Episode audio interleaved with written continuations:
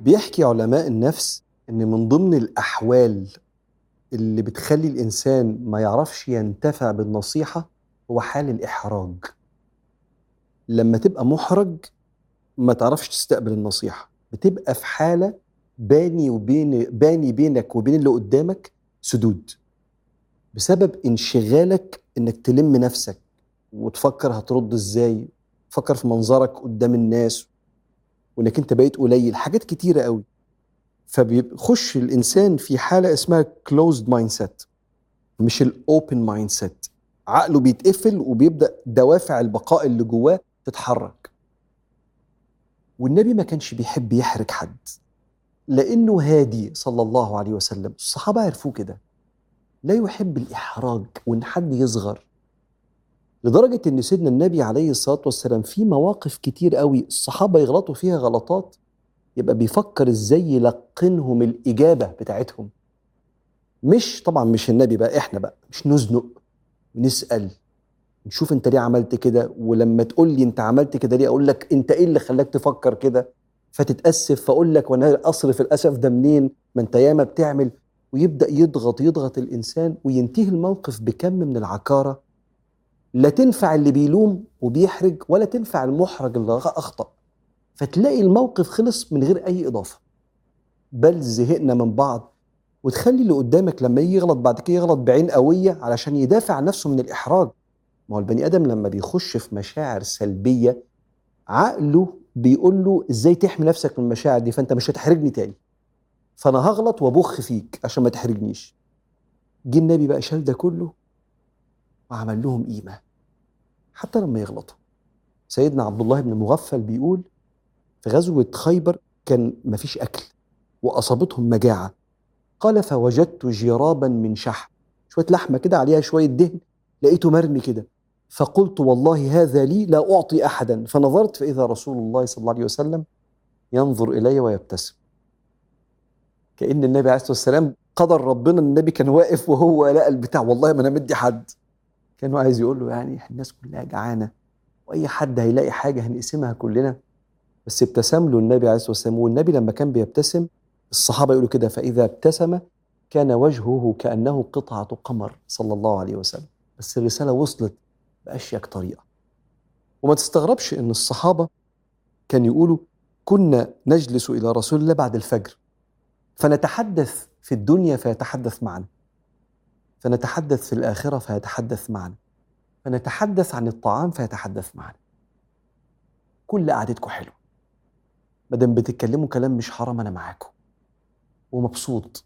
وكنا نتذاكر بعض أمر الجاهلية، كنا بنعمل إيه قبل الإسلام، فنتكلم وهو يبتسم صلى الله عليه وسلم، وإحنا عمالين نفتكر قد إيه إحنا كنا نعبد صنم من عجوة في البيت عشان بردانين نعبده عند الكعبة، فنعمله من العجوة بعدين نجوع نقوم واكلينه، فنفتكر فين عقولنا، ويضحك النبي يبتسم. لكن الموقف الرهيب اللي النبي كان بيفكر فيه في قلب الشاب ده اللي حكاه لنا الإمام الطبراني في المعجم الكبير، إن سيدنا خوات بن جبير بيقول مرة كنا زي ما يكون في سفر أو في حاجة، فبيتمشى كده لقى مجموعة نساء قاعدين، فراح للجمل بتاعه طلع عباية جديدة لبسها وراح قاعد معاهم، فالنبي معدي فبيقول له يا خوات، كأنه بيسأله يعني أنت جالس هنا ليه، في شيء معين؟ قال فلما رأيت رسول الله هبته واختلطت، ارتبكت، فقلت يا رسول الله شرد لي جمل وأنا أبحث له عن قيد، في جمل جري وأنا ما عنديش حبل ليه، فكنت بسأل بس عن الحبل حضرتك. قال له طب تمام ومشي. شوية فما يراني رسول الله إلا يسألني ما فعل شراد جملك، إيه الأخبار الجمل، ولقيت له، فقال له لسه يا سيد النبي بدور. وبعدين بعد شوية كنت ماشي مع النبي فقال لي طب تعالى معايا عشان كان عايز يخش وسط الشجر يقضي حاجته، فدخل النبي صلى الله عليه وسلم فقضى حاجته ثم خرج ولحيته تقطر من الماء، اتوضى، فأول ما شافني قال يا خوات كيف فعل شراد جملك، فقلت يا رسول الله لا لسه ما لقيتش البتاع. يقول فمشينا ورحنا المدينة وأنا عمال أحاول أتلاشى أن أنا أشوف النبي أو أقعد في مجلسه، ففي يوم من الأيام لقيت المسجد النبوي فاضي، دخلت أصلي ركعتين، فخرج النبي من أوضته من غرفته الشريفة فقام مصلي ركعتين بسرعة كده، وبعدين قعد وأنا قعدت أطول رجاء أن ينصرف عني، فقال طول ما شئت لن أنصرف. براحتك. فلما قضيت الصلاة قمت لف وقلت له يا رسول الله والله ما شرد لي جمل منذ أن أسلمت. أنا آسف والله بصراحة الحق يتقال يعني، أنا بصراحة يعني كنت مكسوف فارتبكت فقلت كده، بس أنا من ساعة ما أسلمت فيش جمل ضاع مني. فدعا لي النبي صلى الله عليه وسلم وابتسم، خير إن شاء الله ربنا يكرمكم. وكأنه دعا لي بالهداية، لطف، جمال، واخد راحته مع النبي، إحساس بالأمان. هو اختلط وطلعت منه الكذبة دي، بس لما شاف وجه النبي وهو النبي مش عايز يحرجه ولا يقول له ما أنا عارف، أنا عارف إن عارف شباب اليومين دول مثلا أو لسه بقى أنت بتقعد مع البنات وأنا عمال أدعوكم إلى الله وأقربكم لربنا. جميل. فلما شافوه مش بيحرج حد كده خدوا راحتهم. فيجيله الشاب يقول له يا رسول الله الحقني أنا هقع في الحرام، إئذن لي في الزنا يا رسول الله قدام الناس.